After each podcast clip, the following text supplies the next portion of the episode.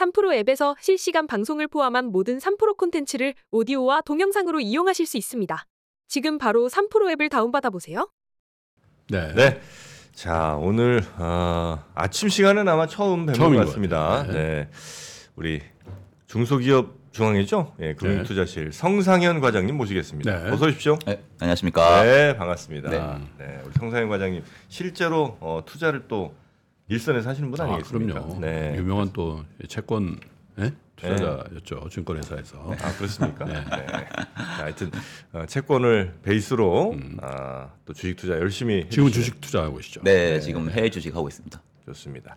자 일단 분위기를 좀 저희한테 좀 전해주셔야 됩니다. 네. 현재 연준의 분위기라든지 네. 이런 네. 거에 의해서 또 좌우될 게 많지 않습니까? 네. 네. 일단 제가 어 제목을 재무부의 계획 그리고 연준의 계획이라고 잡았습니다. 제가 작년부터 어 재무부가 재정 적자를 계속해서 발행을 하면서 음. 지금 돈을 계속 풀고 있다. 연준은 적자, 긴축 적자 국채. 네, 연준은 긴축을 하고 있는데도 불구하고 재무부는 계속 재정 부양을 하고 있다라고 말씀을 드렸고 그 재정 부양이 실질적으로 지금 증시에 먹히고 있다. 이게 근데 단순하게 짧, 짧게 끝나는 게 아니라 길게 아 짧게는 올해 최소 선거까지 길게는 향후 10년까지도 이, 시, 이 시나리오는 계속 갈 수 있다고 저는 보고 있습니다. 그런 관점에서 재무부가 돈을 더 푼다는 얘기예요? 네 적자 국채를 발행을 해서 네. 돈을 돈을 자금을 땡기고 네. 그 자금을 다시 이제 풀고 있습니다. 민간으로. 민간으로. 예. 그러니까 정부 부채는 늘어나고 대신 그 돈을 민간으로 뿌린다 이거죠. 네. 그래서 제가 근데 사람들이 이제 제가 이런 얘기를 하면 이 내, 내용이 너무 어렵잖아요. 그래서 음. 이걸 좀 어떻게 하면 좀 비유를 들어서 좀 설명을 해줄까라고 음. 좀 설명을 해봐 좀 생각을 해봤는데 지금 재무부와 연준이 하고 있는 거는 저는 이제 하나의 전쟁이라고 보고 있어요. 그러니까 미국이 지금 인플레이션과 전쟁을 하고 있고 네. 그 전략을 총책임적으로 짜고 있는 거는 재무부 그리고 매일매일 전투를 하고 있는 거는 연준입니다. 지금 현재 상황에서. 아, 큰 그림으로 보자면 네. 그런데 과거에 보면 항상 인플레이션과 싸움을 할 때는 연준이 항상 전략을 짰거든요. 음. 그런데 이번은 과거와 다릅니다. 이번은 재무부가 그 큰 그림에서 전략을 짜고 있고 연준은 거기서 지금 전투를 하고 있는 상황입니다. 결국은 그래서 재무부가 짜놓은 판에서 음. 연준은 거기서 도와주거나 조금 덜 도와주거나 하는 상황으로 지금 가고 있습니다. 아, 그래서? 하여간 재무부 장관이 더 고참이죠. 고참인데 연준보다. 그동안은 사실 인플레이션은 연준이었거든요. 음. 근데 지금은 뭐 파월도 계속 나- 기사화되고는 있지만 음. 저는 지금 파월보다 옐런의 생각이 어떤지가 그러니까. 더 중요하다 더 중요하다고 음. 보고 있어요. 그래서 음. 그런 관점에서 좀 시장을 좀 볼 필요가 있고 네. 그래서 이번에 이제 인플레이션 전쟁을 그러니까 결국은 이제 재무부가 지금 짜놓은 판이 실질적으로 인플레이션도 잡고 미국을 다시 성장 궤도로 올릴 수 있느냐를 보는 게 가장 중요하거든요. 음. 그 관점에서 좀 재무부의 계획과 연준의 계획을 좀 말씀을 좀 드리려고 합니다. 네 네 네. 재무부가 어, 전체적인 그림을 짜고 있고 네, 그 재무부의 그림을 그리고 있는 사람은 당연히 자니, 제네 렐런. 네 맞아요. 어, 근데 그이 양반이 지금 미국의 인플레이션과의 전쟁을 지휘하고 있다. 총지휘하고 네. 있다. 네. 그래서 과거에는 인플레이션이 생기면 무조건 금리 인상이었잖아요. 그런데 지금은 금리 인상을 하다가도 뭔가 좀 파월의 스탠스가 바뀌기도 하고 그리고 갑자기 미국이 인플레이션이 이렇게 심한데도 국채를 너무너무 찍어내요. 근데 이런 것들은 사실 인플레이션을 해소하기 위한 전략은 아니거든요. 음. 그런데 미국은 지금 이 방향으로 가고 있습니다. 왜냐하면 옐런은 그냥 그 생각이 있는 것 같아요. 내가 지금 이 생각하고 있는 이 부분이 지금은 단순하게 적자 국채를 발행하는 거지만 결국은 이 적자 국채가 미국의 성장 궤도를 올리고 이게 다시 흑자로 돌아서고 흑자로 돌아서게 되면 다시 우리는 인플레이션을 저지할 수 있다라고 지금 보는 것 같아요. 음. 그래서 그 방향이 지금 어떤지를 좀 말씀드릴게요. 네. 음. 미국의 그 표를 좀 제가 좀 가져온 자료를 보시면 어 통화량 M2 그래프와 그리고 통화량과 통화 속도 그래프를 가져왔어요. 음. 이게 보시면 미국의 M2 그래프는 빨간색 그래프인데 계속해서 올라갑니다. 그런데 2022년을 기점으로 해서 통화량은 줄어들고 있어요. 네. 우리는 실질적으로 통화량이 줄어들면 어, 유동성이 줄어든다 생각하시잖아요. 음. 음. 그런데 지금 이 녹색 그래프를 보시면 코로나 이- 시점 이후로 2022년을 지났음에도 불구하고 계속 올라가잖아요. 음. 이 녹색 그래프가 왜 올라가냐 하면 실질적으로 통화량은 줄어들지만 통화 속도를 더 증진시키면서 실질적으로 유동성을 시장에 풀고 있는 겁니다. 속도라는 건 뭡니까?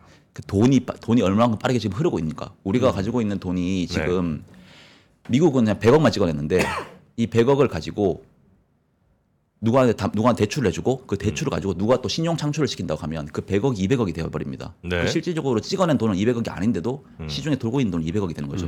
그런 관점에서 정부는 지금 이 통화량과 통화 속도를 가지고 유동성을 계속 공급을 하고 있습니다.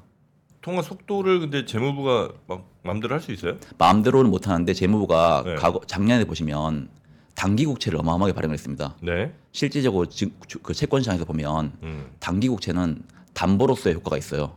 장기 국채를 풀어내면 장기 국채는 실질적으로 담보 너무 마- 그 시가 변동성이 크기 때문에 네. 담보로 잘 못 쓰이는데 단기 국채를 계속 발행을 시켜주면 아, 네. 그거는 이제 그거를- 가격 변동이 별로 없으니까. 네, 그 가격 변동이 없기 때문에 그거를 산 시중은 그거를 담보로 또 다른 신용을 창출할 수 있어요.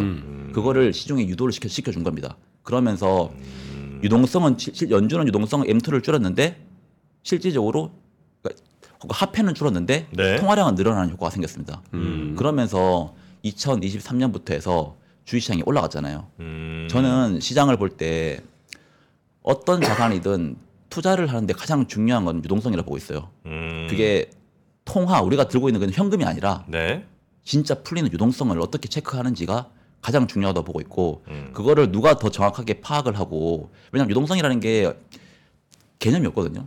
이것도 유동성이 될 수가 있고 이것도 유동성이 될 수 있어요. 저는 그동안 많이 가지고 최근에 막 기사화되고 있던 영래포 그리고 뭐 지급 준비금 이런 것 이런 것들도 유동성이 될 수 있지만 제가 말씀드리는 지금 이런 M과 V의 그 통화량과 통화 속도를 가지고 만들어내는 유동성도 네. 유동성이 될 수 있어요. 그래서 지금 시장에서 어떤 유동성이 주식 시장에 영향을 미칠지를 좀 적시적소하게 판단하는 게. 좀 유동성으로 트레이딩을 하는 사람들한테는 가장 중요하다고 보고 있고 그러니까 실질적으로 과장님께서는 지금 통화량은 늘어나는 걸로 본다는 거죠? 통화량은 줄어드는데 유동성은 늘어납니다. 음. 이게 좀 말이 좀 헷갈리잖아요. 음. 돈은 줄어드는데 유동성은 늘어납니다. 통, 이 통화 승수가 올라가서 네, 통화 승수가 올라가서 네. 그게 회전 회전이 막 되는 거예요. 네, 네, 네, 네, 그거를 네, 네. 연준은 아 재무부는 단기 국채 발행을 대, 대량으로 해주면서 음. 시중에 유동성을 공급하는 방향으로 결정을 했습니다. 그게 작년부터 하던 방식이었고 그게 올해 1분기까지도 했습니다. 네. 그런데 이제 2분기부터는 좀 이제 그걸 센스를 좀 줄이려고 하는데 그건 또 뒤에 말씀드릴게요. 네. 그렇게 하면서 연준은 유동성을 공급을 했는데 유동성 공급하면 보통 이제 인플레이션이 다 생길 수 있잖아요. 음. 그런데 지금 잘 보시면 big tech 중심으로 다 올라가잖아요. 음. 돈은 지금 미국 같은 경우에는 CHIPS, 인프라, 반도체 여기에 집중적으로 투- 투자되고 있습니다. 네네네. 이거 말고는 실제로 투자가 안 되고 있어요. 네. 이쪽으로는 과잉 유동성이 들어가는데 음. 다른 쪽은 유동성이 안 들어갑니다. 이런 경우에는 실질적으로 인플레이션이 안 생깁니다. 이게 연준의 금리 아. 인하는 모두가 다 잘 살게 하면서 버블을 일으키거든요. 유동성 유동성 버블을 일으키면서 인플레이션을 네네네. 자극시킵니다. 그런데 삼성전자 이재용 회장한테 돈을 100억 주든 1조 주든 이 사람이 쓰는 인, 이 사람이 뭐 인플레이션을 자극시키지 않거든요. 그렇지. 지- 네, 월- 지금- 워낙, 워낙 뭐 많이 쓰고 있으니까. 지금 빅테크 쪽으로 돈이 다 들어갑니다. 음. 그리고 거기에 연계된 AI 산업 이런 쪽으로 돈이 아, 들어가고 자- 때문에 그러니까 인플레이션 안 일어난다 이제 글로 가는 거. 네 그쪽으로만 돈이 집중적으로 투하되면 미국의 성장률은 끌어올리는데 인플레이션은 안 올라갑니다. 음, 주가도 올라가고요. 근데 주가가 올라, 당연히 올라가죠. 왜냐하면 그 가장 market share를 자- 가장 많이 차지하고 있는 주가가 지금 올라가고 있으니까 음, 이 방향이 전 미국 재무부가 짜놓은 지금 전략이라 보고 있고 재무부가 그렇게 할 수 있어요? 지금 특정 부분에만 그렇게 돈을 갈수 있도록? 그건 법으로 지금 그 IRA법이라고 하고 아. CHIPS법, 반도체법이라는 법안을 만들어서 그쪽으로 지금 지원을 계속 해주고 있어요. 아. 근데 재무부가 돈이 없으니까 국채를 찍어내는데 네. 단기 국채를 찍어내요.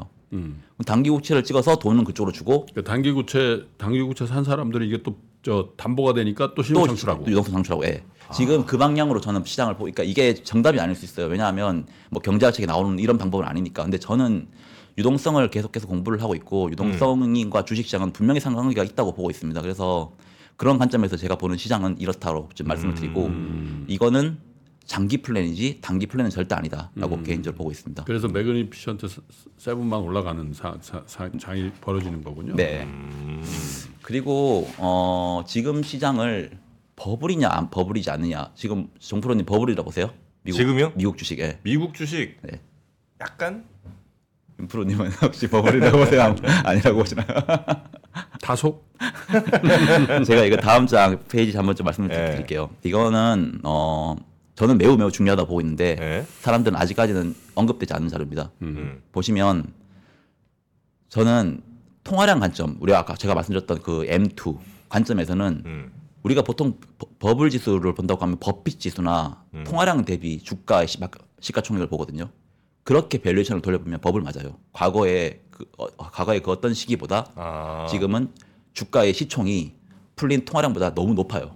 음. 그런데 앞으로 풀릴 유동성 관점에서 보면 지금 주가의 마켓 그 주가 시가총액은 여전히 버블 수- 수준이 아니고 더 올라가 저는 사실 뭐 세게 말하면 버블이 아직 시작도 안 했다고 보고 있습니다. 그래서 그렇게 왜가 왜 보느냐면 그 요즘에 기사가 좀 나오고 있는데 MMF 아시죠? 이게 단기 채권 시장. money market 펀드 아닙니까? 네, 이게 만기 일, 어, 그러니까 정프로님이 저랑 한 두세 번 정도, 아, 세 번, 세 번 만나, 네번 만나, 거의 이제 채권 전문가 되셨어요. 아유, 채권 저한테 물어봐 유동성. 이제 이런 거 네. 마- 말씀하시면 다 아시고, 그래서 MMF라고 해서 네. 실질적으로 단기 채권 펀드, 단기 채- 단기 채권을 운용하는 펀드인데 음. 이게 대부분 보면 어, 기관이나 개인들이나 다 유동성 자금을 운용하려고 들어가 있어요. 네. 그런데 이렇게 미국이 기준금리를 급격하게 긴축하는 시기에는 뭔가 시장이 불안하잖아요. 음. 그러면 내 돈이 뭔가 변동성이 큰 자산에 두면 좀 무서운 거예요. 그래서 안정성으로 넣는 것도 분명히 있습니다. 음. 그 안정성이란 거는 언제든지 지금 시중으로 풀릴 수 있거든요. 네. 근데 지금은 MF가 6조 달러 이상이 지금 들어와 있습니다. 미국 같은 경우에. 금리 워낙 좋죠. 네, 금리도 좋고 저는 금리도 좋은 것도 이- 이- 있는데 실질적으로 무서우니까 음, 대기. MF에 넣는 겁니다, 그냥. 음. 그런데 미국의 주가의 시가총액이 2경에서 3경도 사이거든요. 음. 채권도 비슷하거든요. 현물 시장은. 그런데 MF가 6조 달러라고 하는 거면 어마어마한 자, 자금이 지금 여기 그러니까 원래 MF에 이만큼 돈이 들어오면 안 되는데 음, 음. 들어와 있는 거거든요. 네. 그럼 그 자금은 실질적으로 MF에 들어와 있어야 될 자금이 한 2조에서 3조 달러라고 하면 네. 앞으로 주식 시장이든 장기 채권 시장이든 갈 수 있는 자금이 2조에서 3조 달러는 충분히 있다라고 보고 있습니다. 그래서 이거는 실질적으로 다시 위험 자산으로 들어올 수 있어요. 근데 이게 사실 실질적으로 언제 들어오냐가 가장 중요하거든요. 음, 음. 이 그래프 보시면 빨간색 그래프가 지금 MF 잔액 대비해서 S&P 500의 시가총액입니다. 빨간색이. 네. 네. 그리고 차트 파- 보여주세요. 차트 한번 보여주세요. 보여주세요. 네. 그리고 어, 파란색 그래프가 MF 잔액의 추이입니다. 음. 음. 지금 MF 잔액의 추이는 급격하게 올라오고 있잖아요. 네. 그런데 과거에 보면 어 08년이나 그 뭐 2016년이나 뭐 이럴 때 보시면 기준금리 인상기 때 MF 잔고가 쫙 늘어납니다. 음. 그리고 기준금리가 인하하는 시기에도 MF 잔고가 올라갑니다. 그런데 과거에는 항상 기준금리 인하가 연착륙을 성공했던 인하가 없었거든요. 음. 경착륙이었기 때문에 네. MF 자금이 아직까지는 시장이 불안해하면서 음흠. 시중으로 안 풀렸는데 이번에 만약에 경기 침체, 경기 침체가 안 온다라고 하면 네. 실질적으로 금리 인하가 시작되는 시기부터는 MF 자금이 이제 다른 자산으로 움직일 수가 있습니다. 음흠. 그런데 올해 이제 금리 인하든 이제 이런 부분들을 좀 사람들이 생각을 하잖아요. 그런다고 치면 이 MF 자금은 주식이든 장기 채권 시장이든 들어갈 수 있어요. 음. 그러면 실질적으로 제가 아까 전에 버블 시작도 안 했다고 말, 말씀드렸는데 이게 어마어마한 버블을 일으킬 수 있어요. 네. 근데 연준도 이걸 알잖아요. 네. 재무부도 알고. 음. 그래서 저는 경착륙이 아니지만 연준이 금리 인하에 대한 시그널이든 이런 것들을 점, 과거처럼 이렇게 점진적으로 금리 인하를 안 하고 네. 금리를 막 50bp 내렸다가 25bp 올랐다가 그게 그게 90년대에서 2000년대 사이 2000년 사이에 금리 인상 인하의 방식이었거든요. 음. 그게 그때 당- 당시에 재무부 장관이 레리 서머스였어요. 네. 그리고 옐런가 그 연준 의장이 그린스펀이었고. 근데 지금 최근에 기사 보시면 그 래리 서머스가 어 금리 인상할 수 있다 막 이런 이런 기사 또 또 나오고 있거든요. 금리 앞으로 금리 인하가 아니라 15% 확률로 금리 인상할 수 있다 막 이런 얘기를 하는데 그게 90년도 스타일이었어요. 그러니까 장이 경기 침체가 아닌 아니니까 금리 인하를 해서 유동성이 필요할 때는 MMF 자금을 좀 공급해 줬다가 음. 이게 너무 너무 많이 들어온다 싶으면 다시 또 금리를 올- 올리거나 아니면 더 이상 금리 인하를 안 하거나 이런 방식으로 사람들이 예상하지 못하는 식으로 금리 정책을 한다는 거죠. 그게 90년도에 이제 그 우리는 금리 정책을 점진주의라 급냉주의라고 하는데 그걸 급냉주의라고 하거든요. 점진주의는 우리가 다 예상할 수 있는 25p씩 매, 네네. 매, 매달이나 매, 매분기나 하는 거. 근데 급냉주의는 갑자기 팍 내렸다가 갑자기 음. 뭐 한동안 안 내렸다가 이런 방식이거든요. 예측 예, 불가능하게. 그래서 MF 자금은 충분히 유동성 버블로 갈 수도 있는데 그거를 한 순간에 올라갈 수 있도록 안 만들어 줄 거다. 네. 대신 시중의 유동성이 풀릴 수 있는 유동성은 음. 충분 아- 아직까지도 여전히 많다라는 거를 저는 계속 말씀을 드리는 거예요. 음. 그래서 장이 부러질 거냐?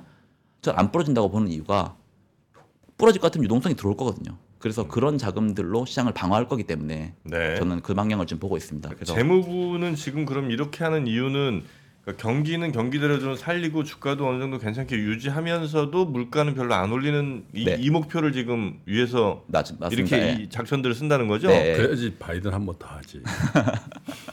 그거야. 예전에는 인플레이션이면 그냥 금리 인상해서 죽여놓고 네. 디플레이션 만들어 놓고 다시 금리 인하로 갔잖아요. 근데 이번에 죽이면 뭐 선거든 뭐든 다 떨어질 거 아니에요. 음. 그러니까 우리가 생각지도 못했던 갑자기 적자 국채를 막 풀기 시작해. 이거는 음. 우리가 모두가 유동성이 유동성이 풀리면 금 그 인플레이션이 다시 올라가지 않을까라고 생각하는데 네. 갑자기 인플레이션이 막 떨어져요. 어. 그 바- 우리 다 봤잖아요. 작년 예, 하반기부터 예, 예. 그- 막 떨어졌잖아요. 어. 이거 사실 누가 예상했겠어요. 그래서 음. 그러면서 아직까지도 화폐적인 현상이라고 금, 그 합- 인플레이션 화폐적인 현상이니까 다시 올라갈 거라고 보는 표들도 있, 는데 네. 저는 화폐가 아니라 유동성을 조절할 수 있다라고만 하면 연준이랑 재무부가 음. 인플레이션이 이런 통화에 통화에서 인플레이션 사실 생기지 않을 것이다 라고 저는 개인적으로 보고 있습니다. 만약에 그렇게 뭐 단기 국채 같은 걸로 막 저 유동성 조절을 할 수 있으면 음. 되게 편한 거잖아요. 뭐 편하죠. 금리 금리를 네. 올렸다 내렸다 해. 근데 네. 어마어마한 그 지금도 보면 국채를 발행을 하니까 예. 미국 정부가 지금 이렇게 적자 국채를 발행을 해서 음. 너희가 과연 이렇게 과연 유지할 수 있을까라는 압박도 많이 들어오잖아요. 아. 그리고 이거 까딱 잘못하면 진짜로 신흥국 됩니다. 그 예전에도 영국이나 이런 나라들도 네. 이런 정책을 잘못 쓰다가 아. 뭔가 박살났던 아, 맛이 확. 가버릴 수가 네, 있군요. 한 방에 맛이 맛이 가면 그때는 되돌리 지금 중국이 약간 그런 그런 방향도 좀 있고 그래서 네네네. 이런 통화 정책이나 재정 정책을 아, 되게 조심해서. 그래서 전략 전술을 잘 짜는 사람과 음. 그런 사람들이 중요한데 옐런은 뭐 저도 옐런은 뭐 그렇게 좋아하진 않는데 약간 좀 천재인 것 같긴 해요. 그 하는 아, 방식을 그래요? 보면 예. 옐런이 그뭐 옛날에 연준 의장도 했었고 음. 그리고 지금 현재 재무장관을 하면서도 이렇게까지 그 인플레이션과 그 통화 정책에 영향을 주는 재무장관이 저는 있었나 싶긴 싶을 네, 정도로 네, 네, 네, 네. 많이 영향을 끼치고 있거든요. 그래서 음. 그런 측면에서는 좀 옐런의 정책과 옐런이 좀 음. 무슨 학파인지도 좀 보는 게 좀- 옐런이 예일 학파였거든요. 음. 그 예일 학파가 딱 그거예요. 국채를 무한정 그러니까 우리 정부가 힘들더라도 국채를 더 찍어내자.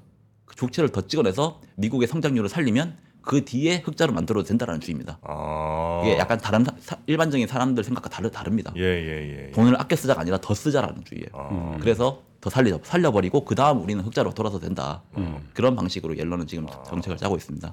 그러면 이제 뭐 수많은 과정들이 또 있겠으나 네. 어, 그건 한번 저랑 따로 네. 뭐 시간 한번 좀 내도록 하고요. 그래서 만약 그렇게 가면 어떻게 됩니까? 결론적으로는 결론적으로는 네. 저는 뭐 미국 증시는 우상향을 보고 있고, 앞, 앞으로도 네. 그런데 그 울퉁불퉁한 우상향이라 보고 있어요. 울퉁불퉁? 그 왜냐하면 네.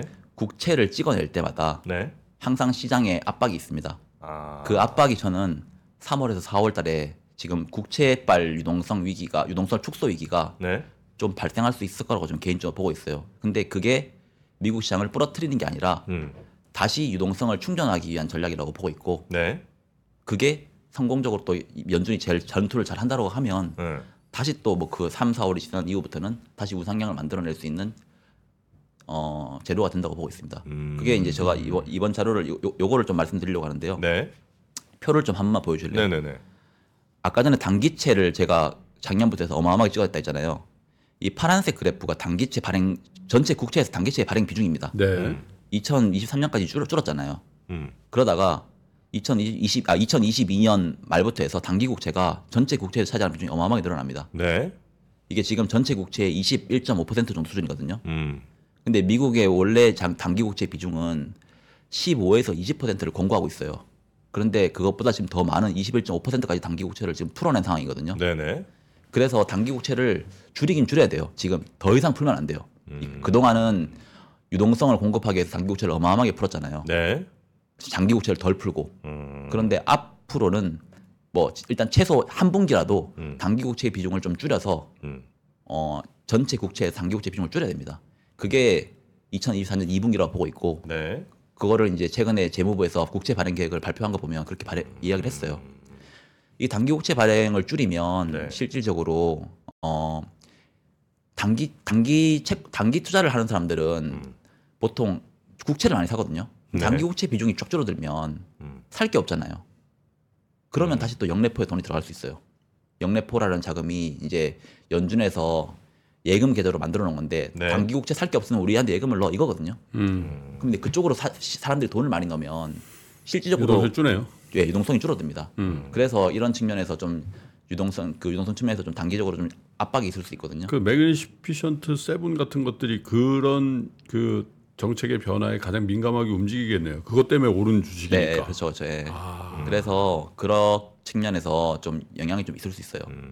혹시 조정. 그, 예, 네, 그 단기 국채 비중이 이렇게 낮았다가 아니 단기 국채 비중이 높아지는 높아졌다, 게 예, 지금 높아져 있잖아요. 그게 혹시 금리가 너무 비싸니까 네. 장기 국채는 어 하기에는 이, 이 금리로 계속 줘야 되는 거니까 그 이자를 예. 그래서 그건 좀 너무 부담되니까 그 금리가 높아서 그냥 단기 국채 비중이 높아진 건 아니에요? 네, 아 역시 여기 장난 아니네요. 네. 그래서 이번에 단기 국채 비중을 줄이고 장기 국채 비중을 늘리거든요. 네. 저는 옐런 바보가 아니잖아. 제가 계속 말할 때 천재라고. 네.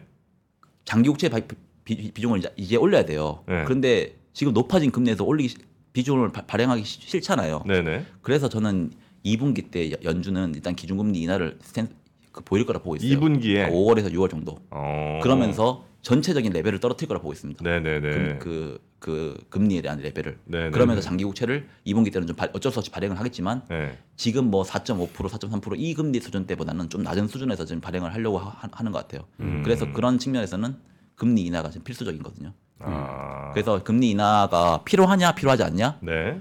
뭐 금리 인하 보통 물가 보고 하잖아요. 네. 근데 지금 재무부는 물가보다는 국채에 대한 그 유동성을 많이 생각하기 아, 때문에 근데 그 전제는 이제 연준은 철저히 옐런의 옐런의 정책에 부합되게 움직이고 있다라는 전제가 있어야 되는데. 네 이, 그렇기도 하고 저는 저- 뭐 물가도 잡힌다 보고 있어요. 예, 파월이나 뭐 연준 의원들이 이제 우리 성 과장님 얘기 들으면 천인공나 할 얘기지.